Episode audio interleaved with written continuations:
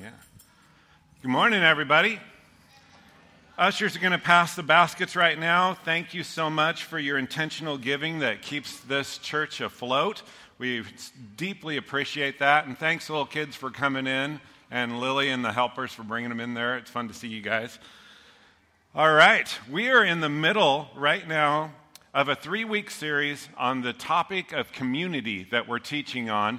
Last week, Derek and Joel actually did step one or part one, and I'm doing part two today. And my message is entitled The God of Us, Nick Nolte, and Ruach. And it'll totally make sense to you. Just got to stay with me. Let's start with the God of Us. I want to read just one verse out of a letter um, to a young faith community in the city of Ephesus a long, long time ago, the book of Ephesians. But because of his great love for us, God, who is rich in mercy, made us alive with Christ even when we were dead in transgressions. It is by grace you have been saved. So God has made us alive in Christ. He's made us alive with aliveness. We are now connected to God because of Jesus. And this invitation to be connected with God isn't an invitation to join a religion. It isn't an invitation to believe a bunch of religious beliefs. It isn't an invitation to follow all these rules and regulations. It's a true connection, an invitation into relationship. But this invitation is a group invite. It's not a solo invitation. It's not. It's for groups. Now, in the American church for years, we've used language that's contrary to this. When we tell people our testimony, how we met Jesus, we usually start by saying, Well, when I was 10 years old, I went to church and I knew Jesus was real, so I prayed this kind of magic prayer and I invited Jesus into my heart to be my personal Lord and Savior. And I get why we use that language, and many of you have used that language. I invited Jesus to be my personal Lord and Savior, but think about it. Personal? Really?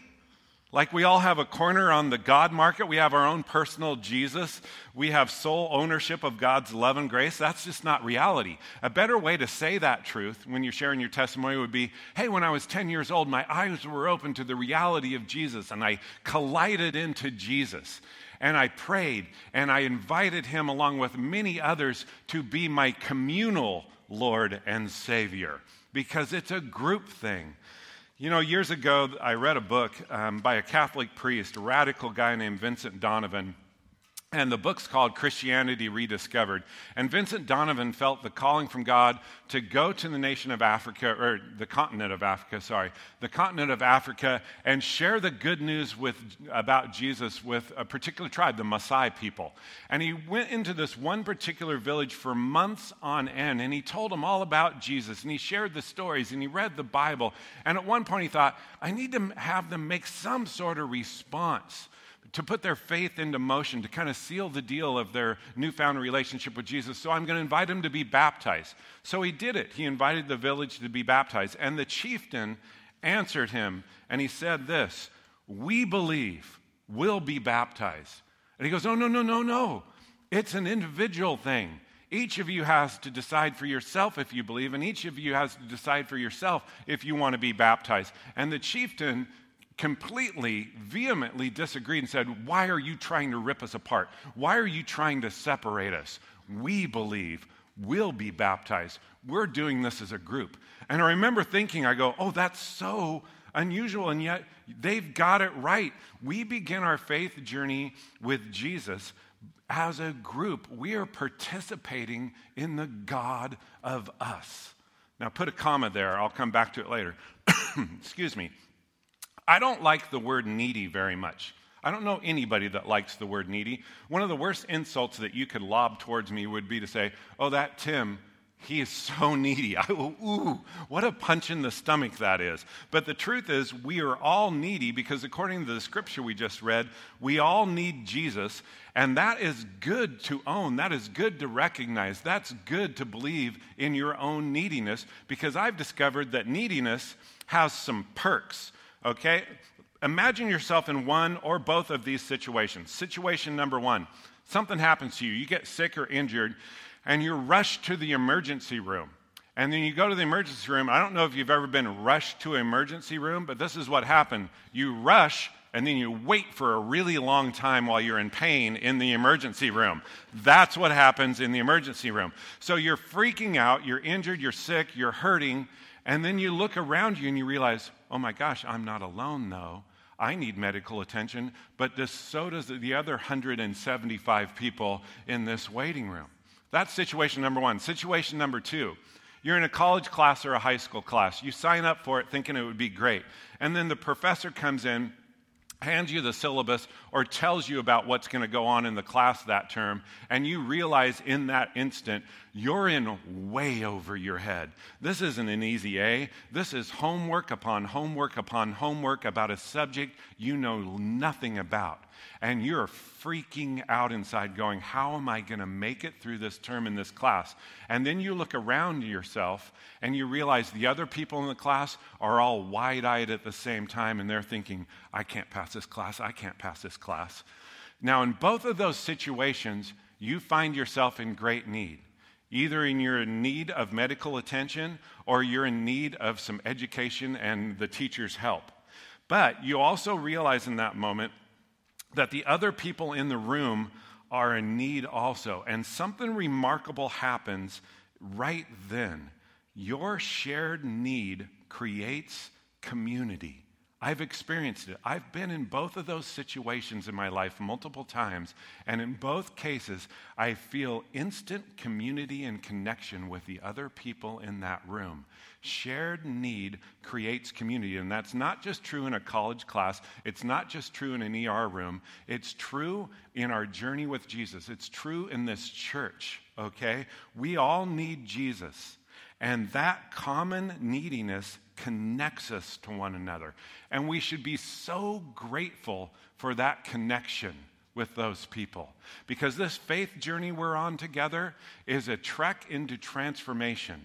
God is always messing with us. Always. He won't leave us alone. He's like that. A little tweak in your character here, a little tweak in your character there. Following Jesus is a slow trek into transformation, and it's a painful, difficult, slow process of God transforming our characters into His likeness, into being more like Jesus, being more generous, giving, forgiving, loving, compassionate people. Okay? That's what happens in our life. We're becoming slowly more like Jesus. Look what Francis Lappé says. He's a great author, and I want to put a quote of his up on the screen and read it for us. I also believe that it's almost impossible for people to change alone. We need to join with others who will push us in our thinking and challenge us to do the things we didn't believe ourselves capable of doing. So there you have it. We all need Jesus, and that neediness is a good thing because it connects us to the very people that God is going to use to change us and make us more like Jesus. Did you catch that? We all need Jesus, and that's good because that neediness connects us to the very people God is going to use in our lives to make us more like Jesus. So that's the first part. I just want to say to you, welcome to the God of us. If you think this is an individual journey, no way. Sure, you'll have some alone time with Jesus, but it's not an individual journey. It's very much a group thing. All right? Sorry, dry throat today. Now let's talk about Nick Nolte, and it'll come at the end. But let's read first out of Ephesians chapter 2, verse 10. For we are God's handiwork, or we are God's workmanship, created in Christ Jesus to do good works, which um, God prepared in advance for us to do. Now, notice the plural words here. We are his workmanship, created in Christ Jesus for good works that he prepared for us to do. The good works that he is mentioning here, this is the Apostle Paul writing again to this church. The good works are accomplished in community by community. That's what he's talking about here. It's a plural thing again. See, you can go out and do good in the world, and please do. Go out and do good, kind, loving, serving things for people. That's wonderful. All by your onesie. We should all be involved in behavior like that. But we can accomplish so much more together. Let me explain this by using a verse out of the first book in the Bible. This is the book of Genesis. It's a creation poem, verse 26.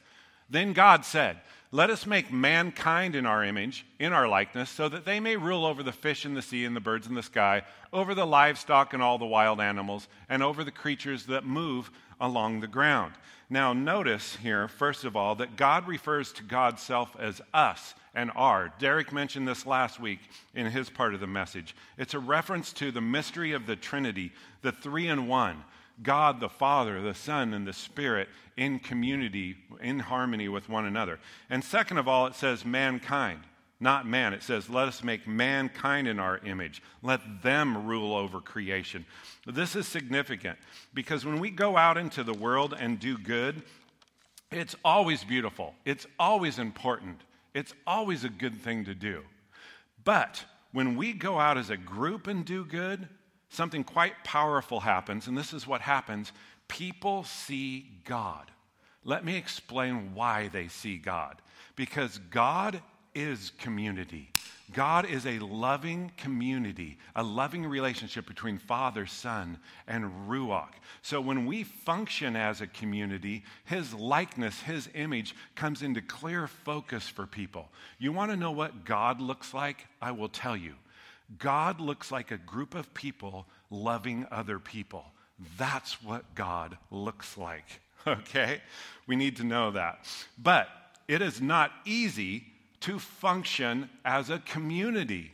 It is very, very difficult. Even though it's good and people see God when we function as a community, it is definitely challenging. Let me tell you why. First of all, it's awkward. Again, I'm 56 years old now, and when I was young, there was no cell phones, there was no color television, there was no cable television. In fact, a lot of people didn't even have a television that I knew. So we had to entertain ourselves. I know that's very foreign to any of you under 40. We literally had to make up our own games and stuff, okay? You might have had a checker set in your house if you're rich, okay? The rest of us just made up games. And so we'd have these fairs and festivals and even competitions at churches and schools. And one of the things was a three legged race. You've probably heard of them, hardly any of you have done them because they're so awkward.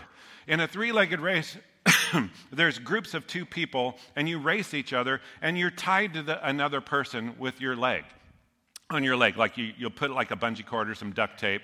Duct tape keeps the world together, okay? And, and you're you're taped to this person, and you're supposed to race. Well, this person might be smaller than you, or bigger than you, taller, shorter than you, faster, slower than you, coordinated, not coordinated, okay? And so the whistle blows and you take off racing and you start to run like you would normally run, but they don't run like you run. And so you get all cattywampus and you fall down and, and ankles are twisted and, you know, there's abrasions and cuts and cussing and all kinds of stuff. It was great fun, okay? Likewise, it is so awkward at times to be a part of a faith community like the one you're sitting in right now because you're going to meet lots of other people over the course of your time here. And these people are going to be drastically different than you. Different in their lifestyles, different in their beliefs, different in their worldviews, okay? And so they're so different, yet here you are connected by your love for Jesus. You're brought together. It's like God's duct taping you together with people because of your love for Jesus. That's so wonderful, but it's so incredibly awkward at the same time. And I want to tell you something. You don't have to agree with everybody here, not even me, to be a part of this faith community.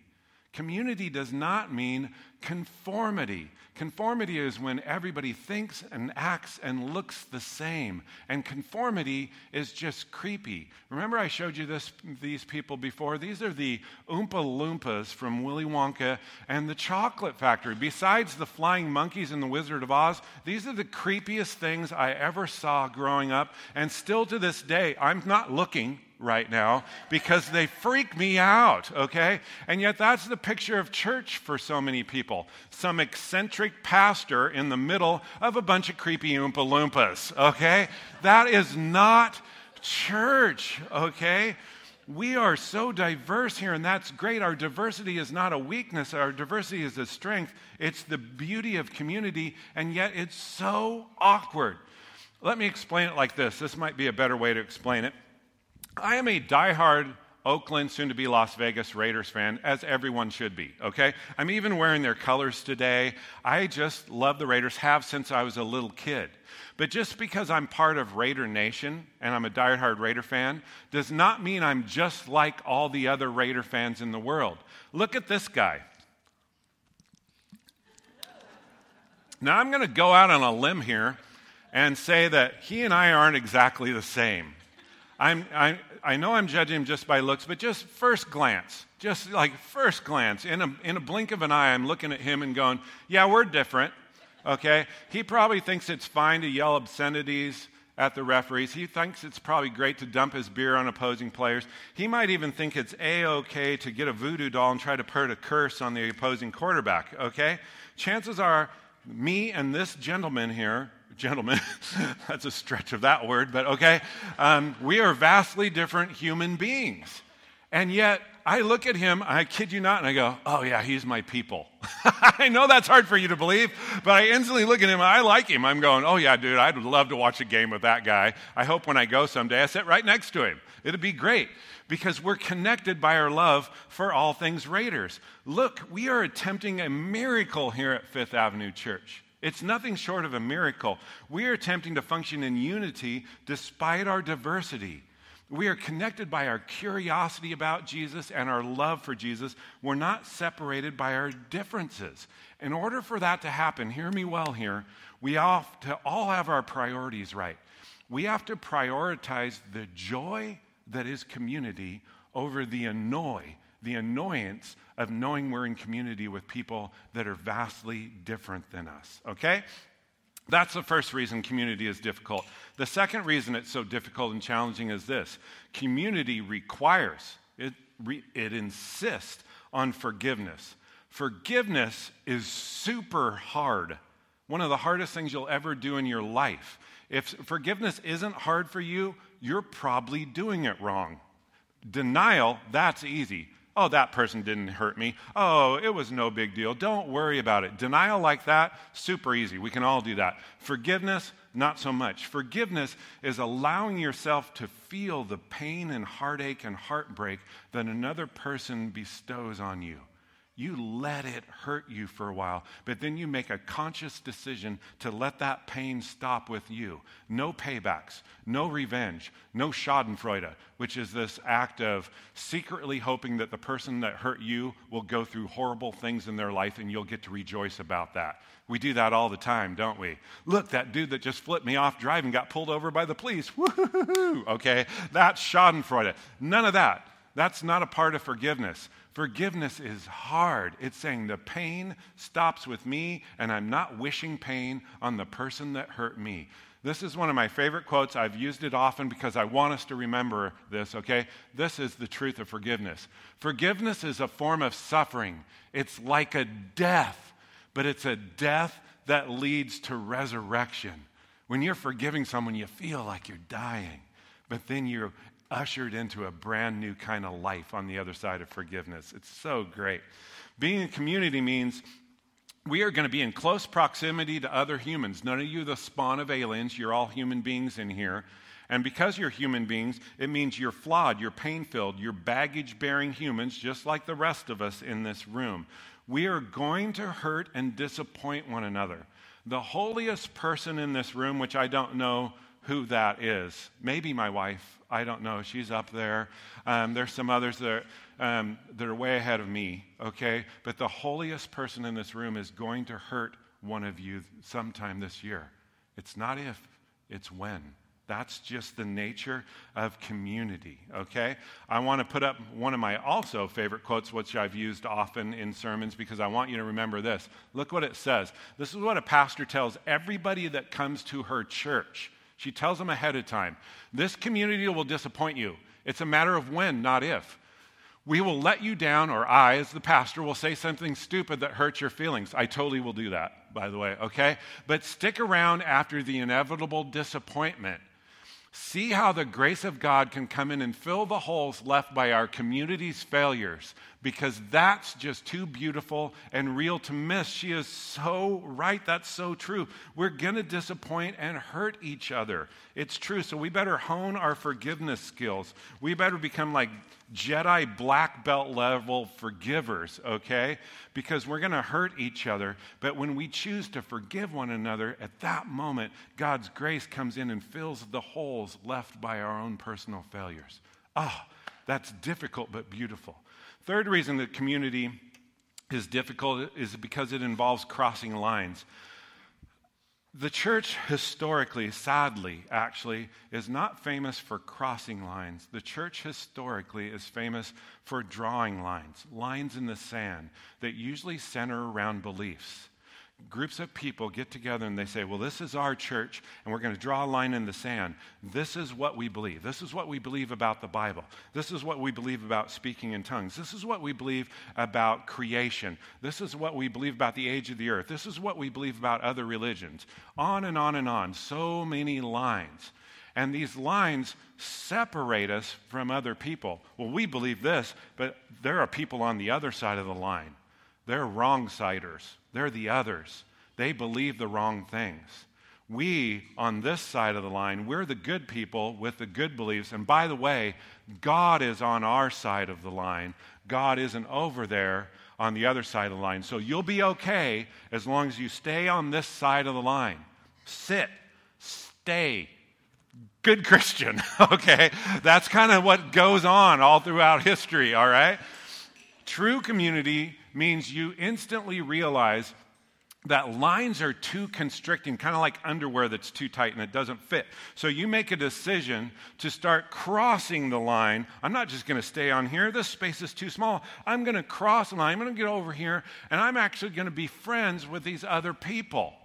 And I'm no longer going to call them wrong siders. I'm no longer going to label them evil and demonize them. They're not Satan's little minions, they're actually my friends. And we do this, we label them as friends, and we cross that line because humility tells us we might not be right. Maybe our beliefs aren't right. And love tells us even if we are right, that person's more important than me being right. Okay? I hope you can hear that. Dorothy Day, another great author, said this. Look what she said. Oh my gosh, let this just soak in. I really only love God as much as I love the person I love the least. Think about that. I really only love God as much as I love the person I love the least. So when we draw a line in the sand and we're separating ourselves from people, we're saying, I don't really love those people enough to cross this line. And what are you doing there? You're limiting the amount of love you can experience from God when you do that. Lines create distance distance from other people and even distance from God. So, all this to say, community is hard, but it's doable. And this is where Nick Nolte comes into play, okay? If you don't know who Nick Nolte is, he's an actor. Google it. He is not a handsome man. I'm just going to tell you that right now. When I see Nick Nolte, I don't go, whoa, what a looker. I want to like copy his look, okay? I'm not trying to knock him. He's created by God in the image of God. I'm sure he's a wonderful person, but, but any rate. but Nick Nolte, not too long ago, got named the sexiest man alive.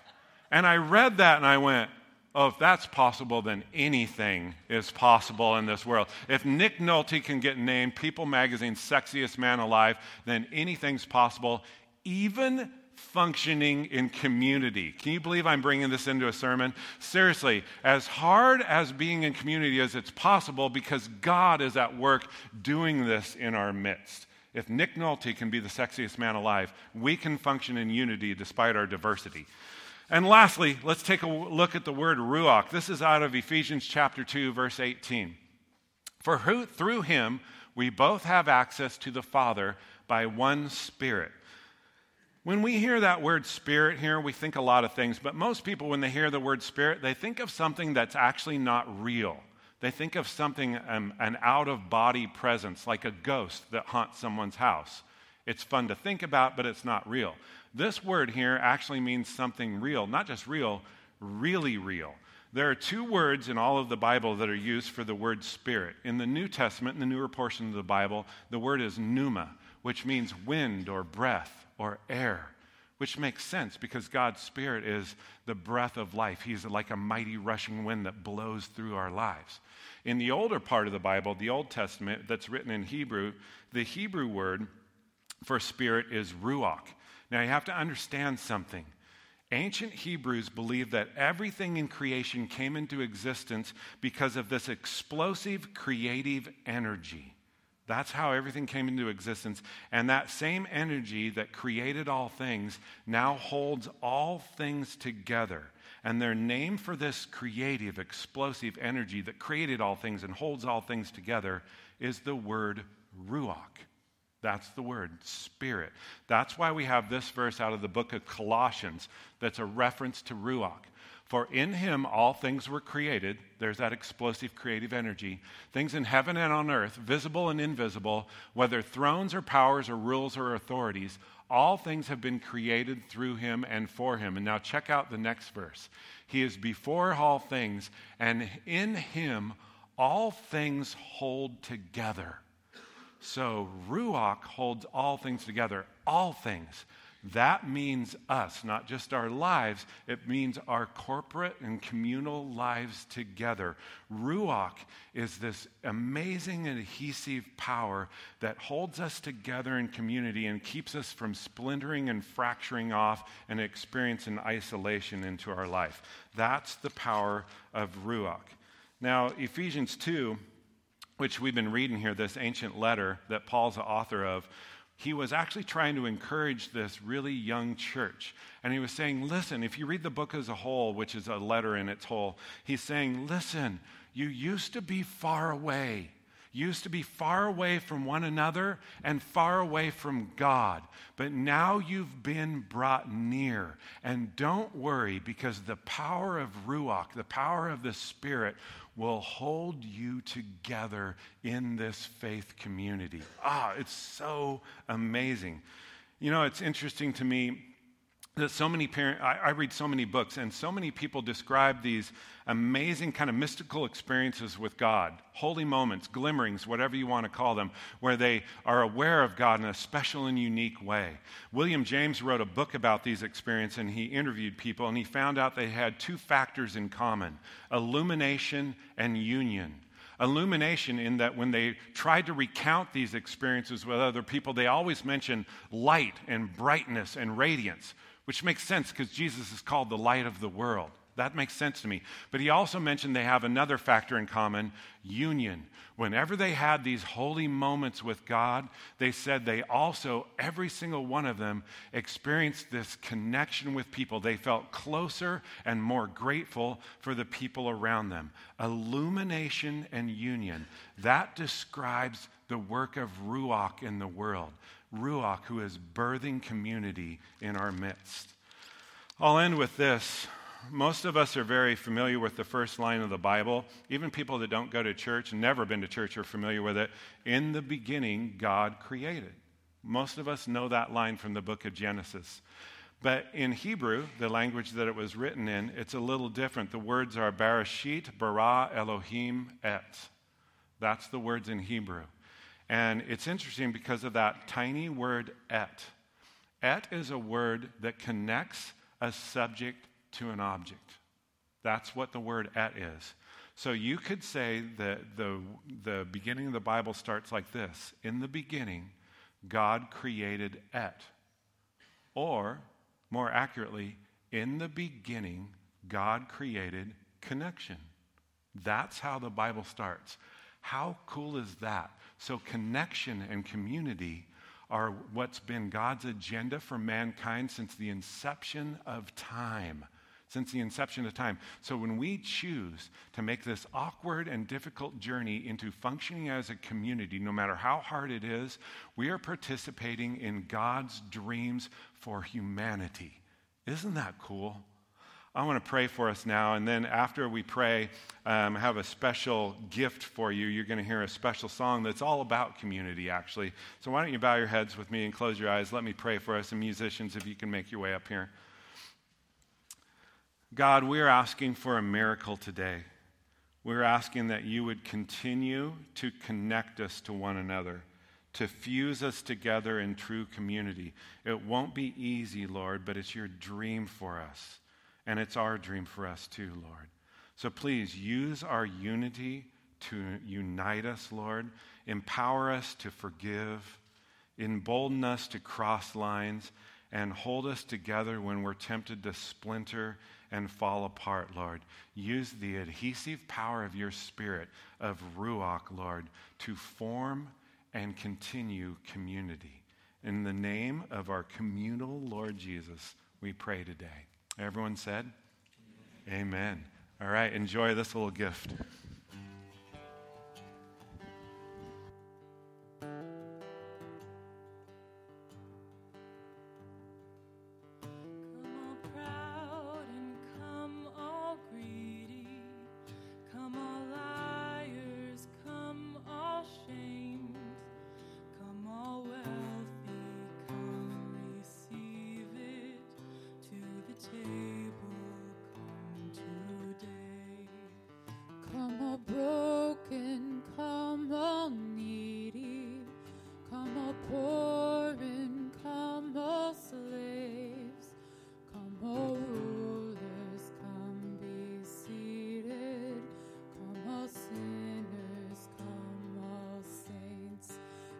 To the table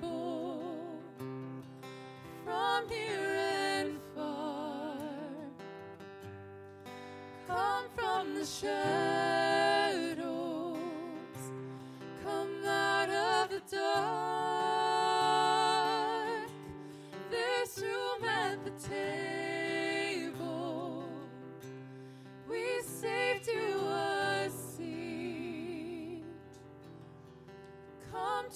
the banquet.